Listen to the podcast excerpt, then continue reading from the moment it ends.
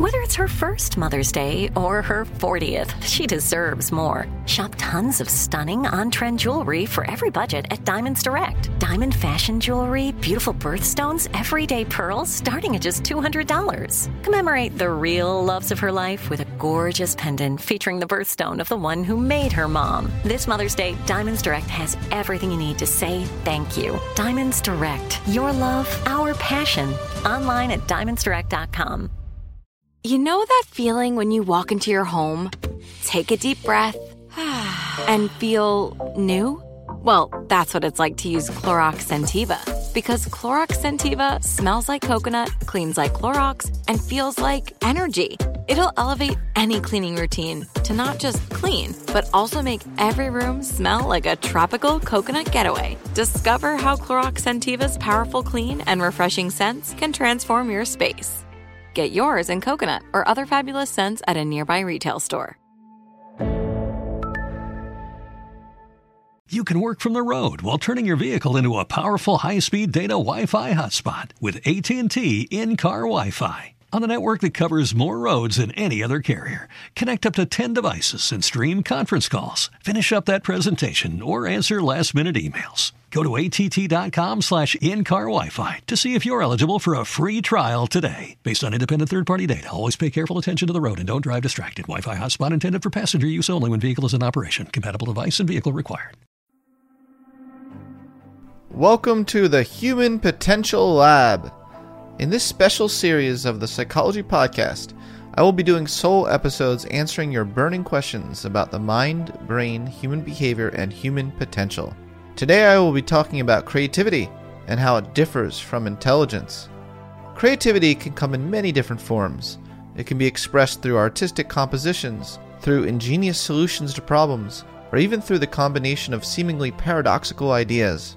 Over the years, there's been a large number of scientific studies which have sought to measure creativity. Not only that, but researchers have been able to identify what predicts divergent thinking and its association with certain personality traits. Other fascinating areas of investigation include the link between mental illness and creativity and the neuroscience behind the creative process. Today, we will touch on all these exciting areas. So, without further ado, I bring you today's episode of the Human Potential Lab. What is creativity? Is it shooting rockets into space? Is it challenging the teacher in the classroom? Is it playing a beautiful cello concerto? Is it this new hairdo that I got? Is it all of these things or none of these things? Today, we're going to do a deep dive into this question What is creativity? And distinguish creativity from intelligence, which is a topic I covered last time uh, in the Human Potential Lab series. Today, we're going to take multiple perspectives on this question. We're going to look at it from uh, a longitudinal over time perspective. We're going to look at it from a behavioral personality perspective. And we're also going to end talking about the neuroscience of creativity or the latest neuroscience of creativity, which is really exciting. Actually, it's a whole new burgeoning field.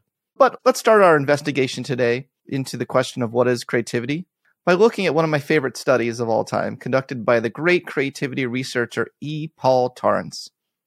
Believe it or not, prior to the 50s in psychology, there really wasn't much research on creativity. A lot of researchers just assumed that a high IQ would be equivalent to a creative life. But E. Paul Torrance came around, and some other psychologists around that time, such as Guilford, came around uh, and said, you know what, folks, I really think that creativity is a topic worthy of scientific investigation in the field of psychology, all in its own right. It's not the same thing as high IQ. Or at the very least, let's see if it is the same thing as high IQ. So, what E. Paul Torrance did is he initiated a study in the 50s. He looked at a number of different elementary schools and he wanted to know how would creativity naturally arise throughout the course of the human lifespan? What are the major predictors of creativity across the human life across the human lifespan? And what he did is he, for this purposes of studying and tracking people over time, he created a test of creativity, which he called the Torrance test of creativity, where he looked at a lot of different ways of being imaginative or thinking of or multiple possible solutions to a problem. He looked at instances, for example, examples pertain to a given category, like list round things as many round things as you can. He looked at alternative uses, so possible uses for a familiar object. So how many uses are there for a newspaper? He also uh, looked at consequences. So outcomes of hypothetical situations. What would happen if people were able to understand the language of animals? For instance, one really good divergent thinking item I really like is this example. What would happen if people could become invisible at will? This is uh, some original responses to this question. You could see only beautiful people on the beaches. Cops would wear infrared goggles. Paparazzi would be more effective. You could escape a bad date. It would be harder to play hide and seek. And they also, uh, Torrance also developed some nonverbal tests of divergent thinking. So not just verbal tests, but also maybe some people are more non-verbally inclined towards creativity or divergent thinking and uh, come up with a lot of different geometrical patterns, you know, for instance. And the way that these tests are scored is that you tend to bring together a bunch of raters, maybe three raters, people that maybe they're fellow psychologists or people in the general public, and you have them rate uh, on a scale of it could be one to five or one to seven how creative the responses are based on a number of different categories. So one category is fluency. Uh, how many, just how many responses are there that are relevant to the question in hand? Originality. What's the frequency of your response compared to the rest of the sample? So that's why it's good to get very large sample sizes so you can really look to see how original uh, a particular participant is relative to the rest of uh, the sample. Flexibility. So, how many is uh, categories, variety of categories of responses are there in the person's response? Are they going down the same pathway or are they changing and diversifying their categories? And then elaboration. What is the detail of the responses? Each of these four aspects of divergent thinking do tend to be correlated with each other. And sometimes creativity researchers look at a single total divergent thinking score, which is the summation of each of these components but there may be other purposes where you want to look at each of these aspects separately from each other. So, what did E. Paul Torrance find? Torrance found uh, at the 22 year follow up, so they did it at the first major follow up, 22 year follow up, they found that these divergent thinking questions were a better predictor of a lot of important life outcomes above and beyond IQ tests. So, for instance, researchers found a correlation of between divergent thinking items, the number of high school creative achievements. Then they found a correlation between these divergent thinking items and the number of post high school creative achievements, number of creative style of living achievements, such as hobbies, or even I think one of the items was how many different kinds of socks do you have in your in your uh, drawer, or uh, do you color your hair different colors, things like that. Quality of highest creative achievement ratings and quality of future career images. So divergent thinking at the 22 year follow was correlated with a lot of these things, and researchers found that it predicted creative achievements three times compared better, three times better compared to IQ tests. So this was a really huge finding, showing that IQ cannot be reduced uh, or cannot be considered synonymous with creative potential. It might be an important ingredient of creative potential, but it's not all there is to creative potential. And it may not even be the most important aspect of creative potential, although it may depend on the domain in question. Another important finding is cultural fairness. So, whereas IQ tests tend to show on average differences between different racial and ethnic groups, they found that these divergent thinking tests showed few differences between African Americans and European Americans and Native Americans, few differences between Hispanic Americans and European Americans on nonverbal assessments of divergent thinking, and few differences between Asian Americans and non Asian Americans on measures of verbal, mathematical, and artistic creativity. So there's a good case to be made for using divergent thinking tests if you're interested in cultural fairness, which I, I hope you are. But Torrance was not only interested in the extent to which his measures of divergent thinking correlated with lifetime creative achievement, he was also interested in personal characteristics. And he came up with a whole list of characteristics he called the Beyonder characteristics. And he found that some of these Beyonder characteristics did an even better job of predicting lifelong creativity compared to even his own divergent thinking tests. So some of the major factors or beyonder characteristics he found were important for lifelong creativity included a love of work, persistence, feeling a deep purpose in your life, having deep thinking and really valuing deep thinking, not the same thing necessarily as fast thinking, which which is what you tend to find on IQ tests, having a great tolerance of of mistakes, being openness to change, taking risks. And this one's really interesting, feeling comfortable as a minority of one. Torrance talked to a lot of these elementary school kids and he asked them, you know, if you're the only one in the classroom who believes something, you know, you're a minority of one, will you stick to it or will you change your mind based on what everyone else is saying? And he found that those who felt comfortable being a minority of one showed much higher levels of creativity throughout their lives than those who didn't.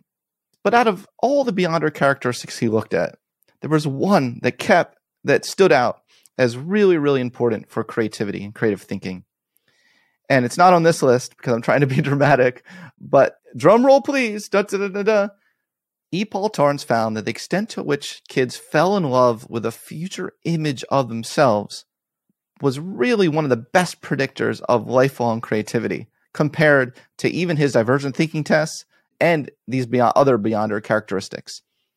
One of my favorite quotes from Torrance comes from a paper where he's summarizing his life's work. And he says, Life's most energizing and exciting moments occur in those split seconds when our struggling and searching are suddenly transformed into the dazzling aura of the profoundly new, an image of the future.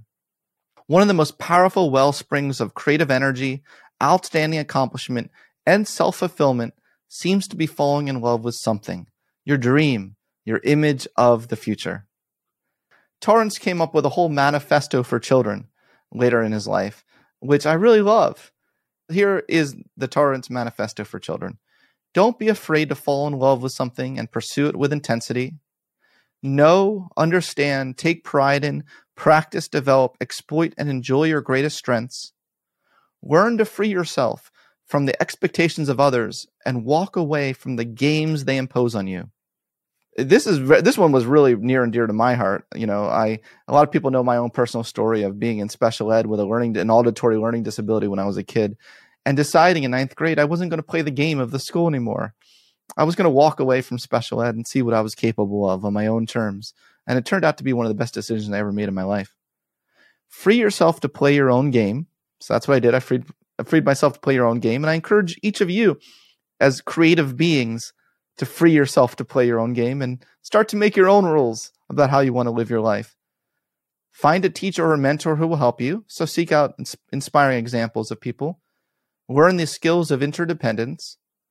Don't waste your time trying to be well rounded. Really master something and do what you love and can do well. So, I really like this uh, foundational creativity study. I think it highlights a lot of aspects of creativity that are really important to highlight. But what does modern day science show about the science of creativity? How does it confirm or disconfirm E. Paul Torrance's seminal study? So let's now take a deep dive into understanding the creative personality. My own entryway into understanding the creative personality was in my cognitive dissertation, where I became really interested in the personality trait openness to experience. There are many ways that we differ from each other in this world uh, in terms of personality. Could be introversion, extroversion, conscientiousness, or how how disorganized are you? Neuroticism, how neurotic are you, or um, emotionally stable are you, or how agreeable are you, or how disagreeable are you? But one of the major dimensions of personality that seems to be most correlated with creativity is openness to experience.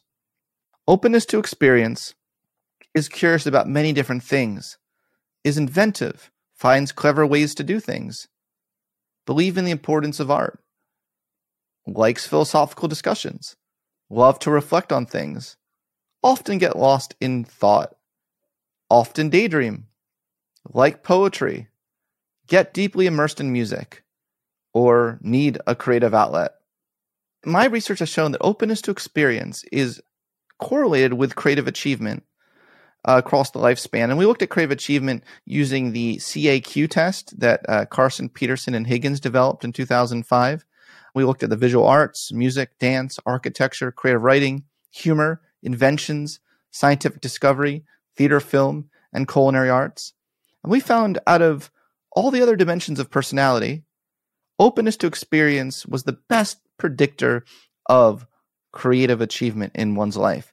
It was even a better predictor than IQ. However, there's some nuance here that I like to talk about. I always love talking about the nuance. IQ was a better predictor of creative achievement in the sciences compared to creative achievement in the arts. So these correlations uh, average over different forms of creative achievement. And also, you may notice here a correlation zero uh, with neuroticism. That's interesting because uh, there's this myth of the neurotic genius. And we found that there really isn't a correlation there. Um, also, agreeableness, there we didn't find a correlation. Uh, and this is interesting considering uh, we, we want to think that uh, people who are uh, most creative are, are, doing it for the, the good of humanity. But that's clearly not the case if you look throughout the course of human history. And also, we found a basically a zero correlation uh, with conscientiousness, which some people may be very confused by because it seems like obviously putting in a lot of hard work is going to help you with your creativity. But there's a lot of nuance, a lot of nuance here when we really double click on the correlation with conscientious aspect of personality, because each of these forms of personality have subcomponents, and conscientiousness has multiple subcomponents, or uh, grit has multiple subcomponents, such as how much uh, industrious, how such as how industrious are you, how much can you persevere despite obstacles, and we found that that aspect of conscientiousness was correlated positively with lifelong creativity.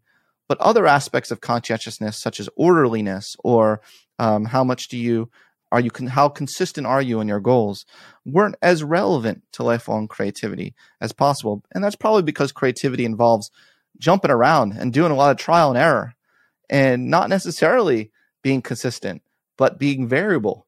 So that's we found that we thought that was very interesting.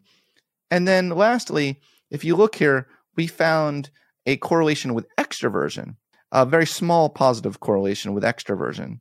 This research is again summing, summing summing over various different types of creativity but when you actually double click on this you find that there are some forms of creativity we looked at such as creative writing that are more correlated with, correlated with introversion whereas there are some forms of creativity such as such as the performing arts that, that are correlated that is correlated with extroversion but when you average over all different forms of creativity these are the findings and most importantly i want to highlight here that regardless of the form of creativity, openness to experience was positively correlated.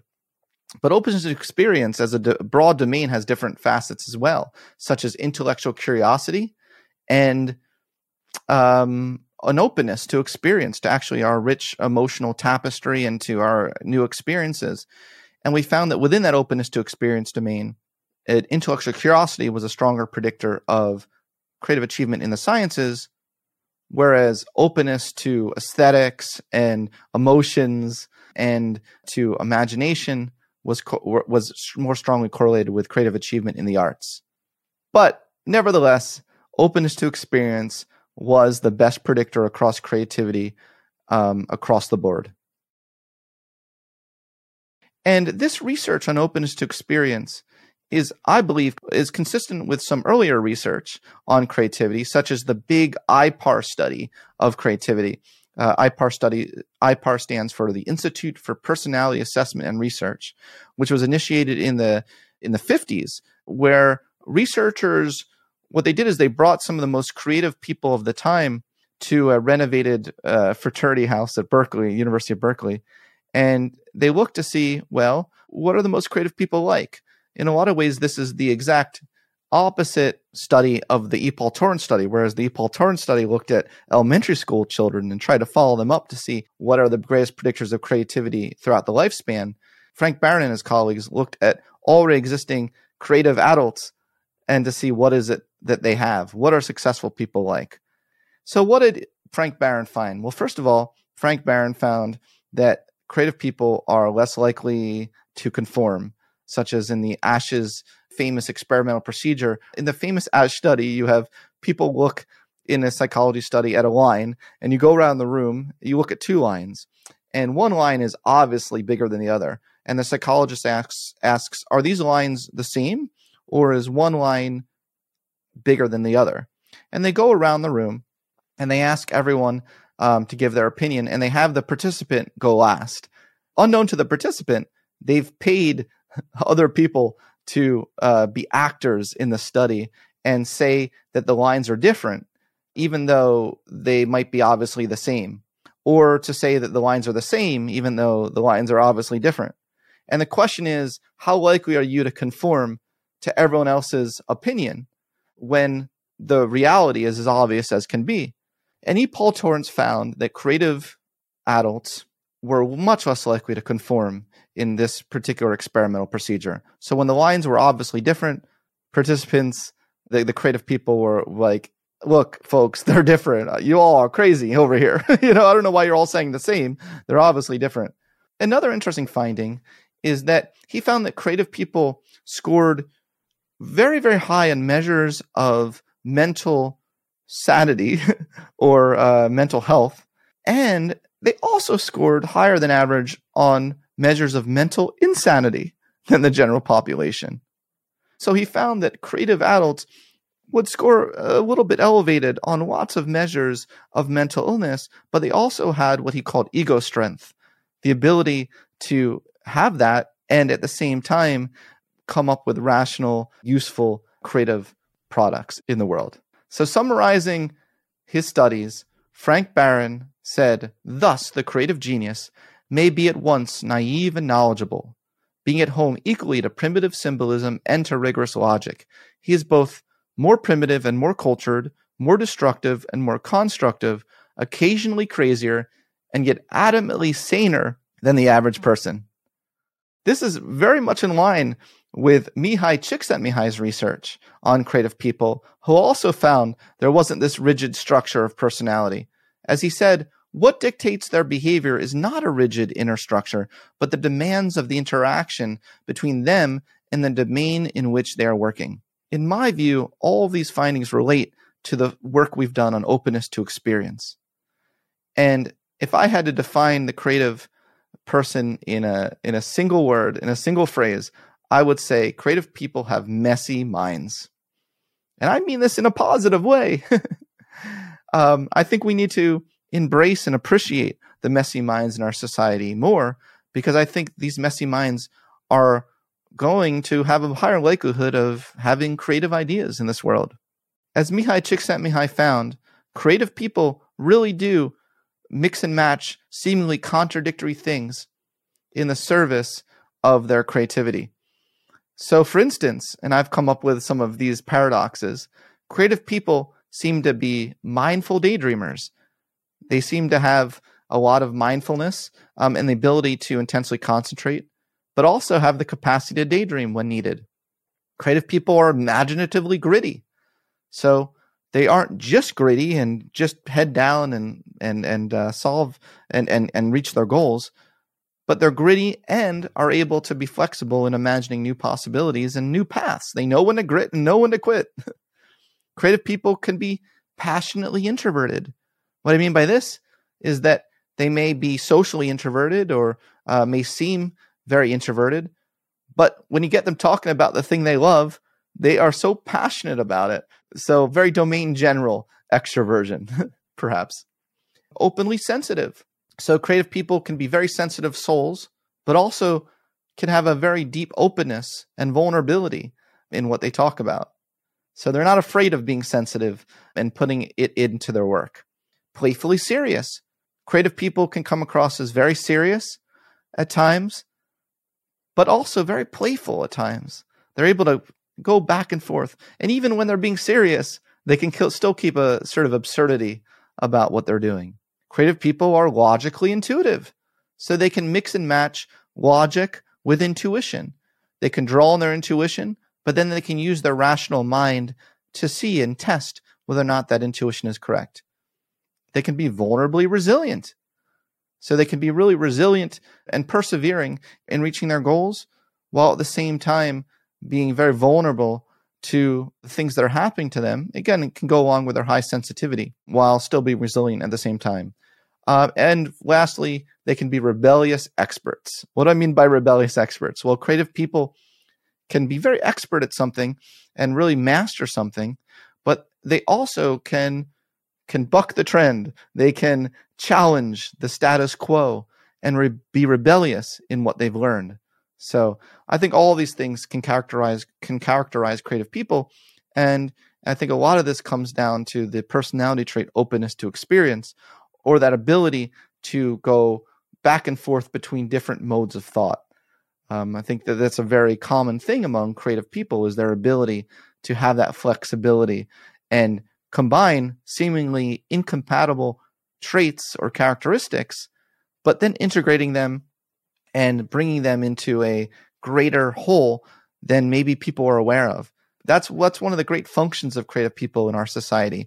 They can give us new meanings for seemingly contradictory aspects of the human experience.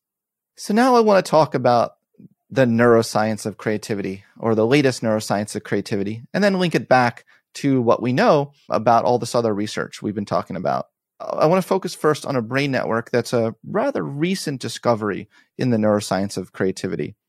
And that's what scientists call the default mode brain network. So, up until about uh, 30 years ago or so, neuroscientists treated everything that the participant did in the fMRI machine um, that wasn't relevant to the task they were asking them to do, they treated that as noise.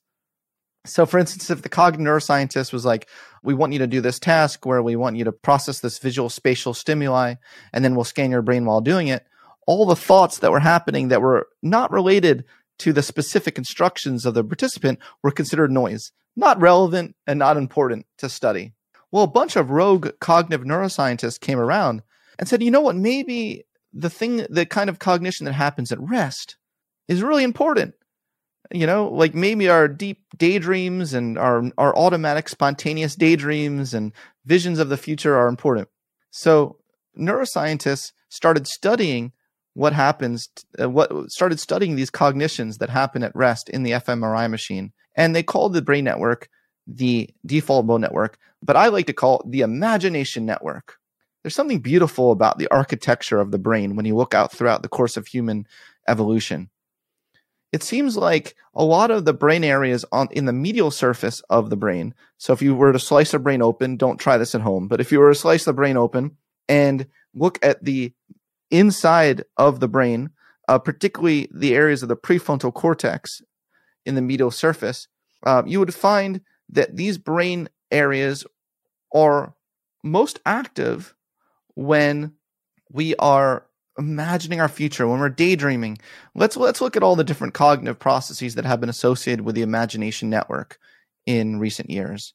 We find that the imagination network is associated with mind wandering, daydreaming, imagining and planning the future, self-awareness, reflective compassion, reasoning about moral dilemmas, reading fiction, retrieving deeply personal memories, evaluating uh, the social and emotional implications of another person's situation.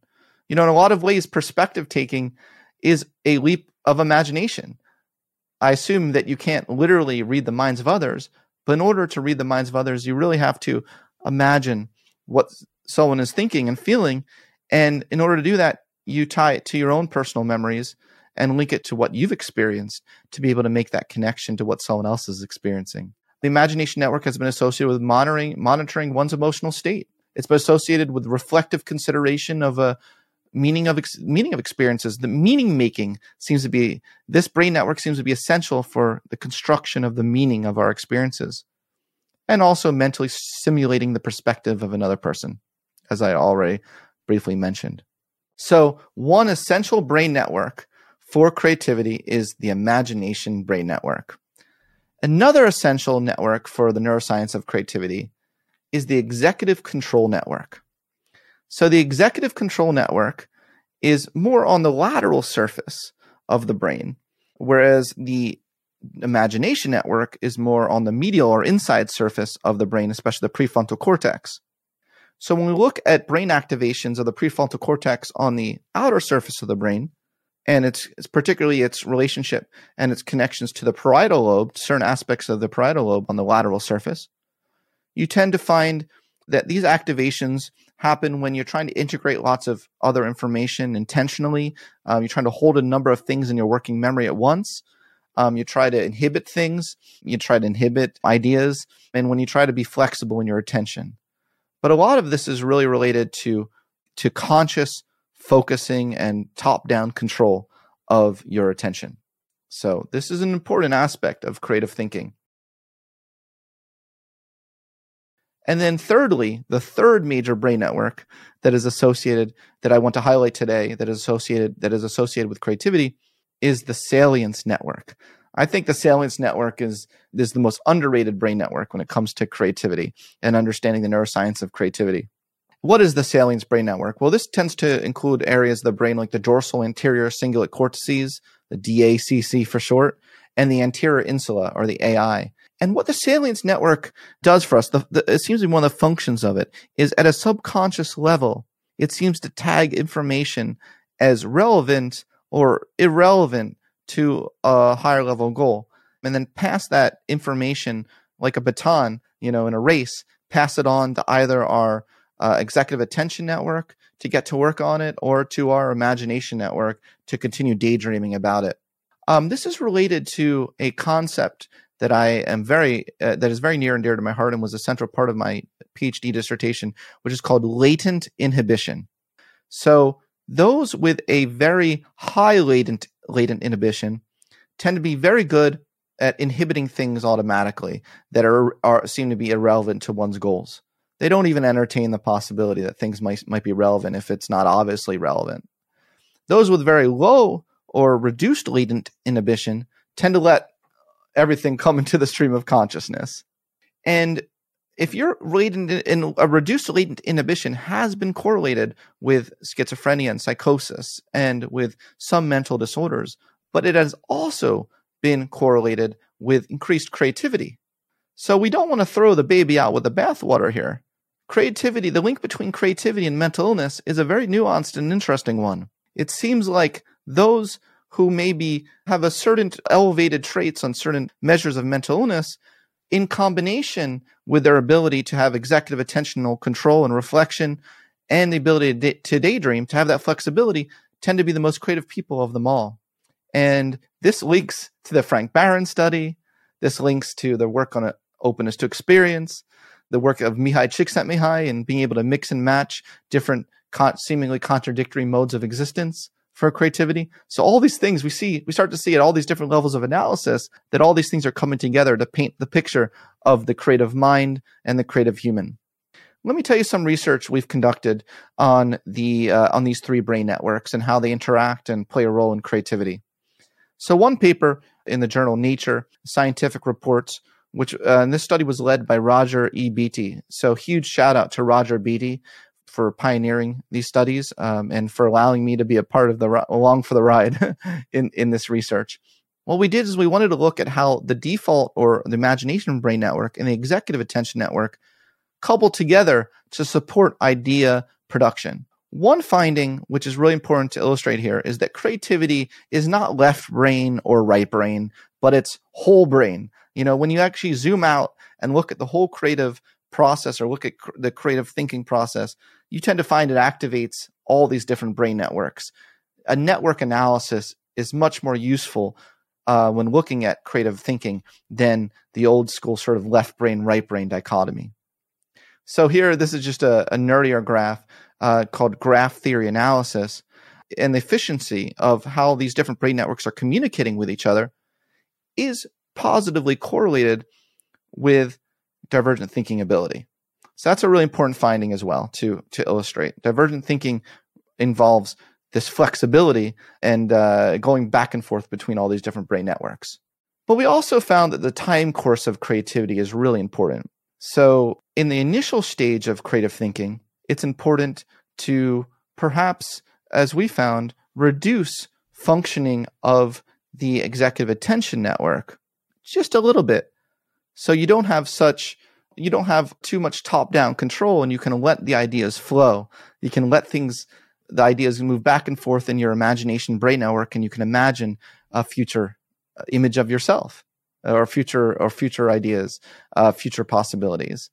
But then, as the time course of the creative thinking process continues, you may want to turn up the activation of your executive attention network so that you can you can really start to make sure that the ideas you've generated are practical and useful. So knowing which brain networks to activate at which times of the creative process seems to be more important than just linking one creative network to the whole creative process. So that's an exciting new area of the neuroscience of creativity is looking at the time scale of creative thinking and looking at the interaction and efficiency of multiple brain networks. However, something I want to emphasize here is that importance of at certain times deactivating your executive attentional control over the creative process. And this finding here is, is consistent with the great research Charles Limb and his colleagues have done on creative jazz improvisation, on creative rappers. They've actually put rappers and creative jazz improvisers in the fMRI machine and have them do their thing when they're improvising versus when they're they have they're just doing something that's pre-planned.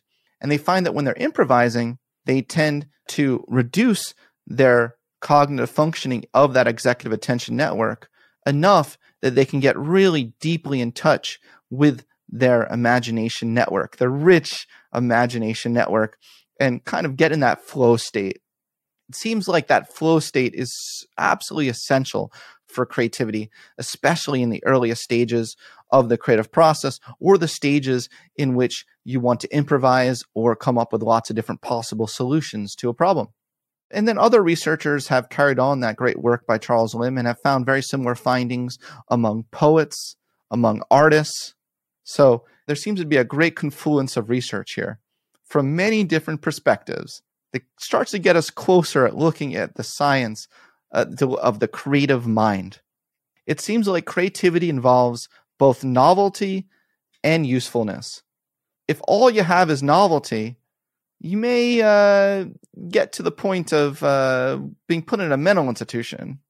You know, and I say that you know, uh, I say that with all due care and and and uh, concern um, that we call people crazy too soon in our society, just because they have a reduced latent inhibition, and everyone else in society has too high a latent inhibition. But we need to respect and um, acknowledge, especially in the school children, especially among school children. I think the kids who challenge us, the kids who say, you know what, I think uh, actually this over here while it doesn't seem relevant, it might actually connect the dots in a way that's a lot more creative and allow them to then take that idea without calling them crazy, but then allow them and teach them the skills of executive attention to allow them to further apply their attention and their rational facilities to decide whether or not it's practical. But if you have too much practical utility without the originality, I also see that as problematic for creativity. I also see that as not conducive to creativity. If you have too much practicalness you may miss out on potentially original ideas. So, as I like to joke around, if you have too much originality without the practicalness, you can get something looking like this. I actually paid for this picture because I thought it was a good illustration of maybe too much originality without the practicalness. Or if you have too much originality without the practicalness, you may get this hairdo. Although, if you like this hairdo, please do leave a comment in the in the in the, in the comments and let me know. So creativity involves both originality and usefulness, or the capacity to come up with original ideas and to create new meanings for society and to interpret things that may seem irrelevant in ways that actually give us new meanings in our society. I think that's a great function of artists and scientists to discover new truths that none of us ever would have discovered before but also combine that um, with relevance and practicality so that we know what the we can make sense of it you know you can come up with a new meaning all you want in your own head but if no one else understands why that new meaning matters at all you know you are prone to be labeled as crazy uh, rather than creative but i think the line between crazy and creative is a very fine line and we need to in our society be much more open to new ideas to move society forward. So I hope that this little primer on the latest science of creativity as well as the old science of creativity and how all these things, all this research, the original research on creativity that was conducted in the 50s, 60s, and 70s and 80s, and the modern science, how it all sort of paints this picture of the creative person. And I hope also it helps stimulate us to think of new ways of supporting and encouraging creative people in our society. So I hope you found this episode of the Human Potential Lab helpful. And as always, please leave comments in the comments section on the website or on the YouTube channel. Thank you. And until next time, peace out.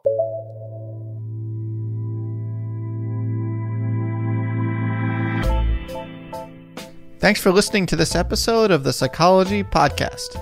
If you'd like to react in some way to something you heard, I encourage you to join in the discussion at thepsychologypodcast.com or on our YouTube page, The Psychology Podcast. We also put up some videos of some episodes on our YouTube page as well, so you'll want to check that out. Thanks for being such a great supporter of the show, and tune in next time for more on the mind, brain, behavior, and creativity.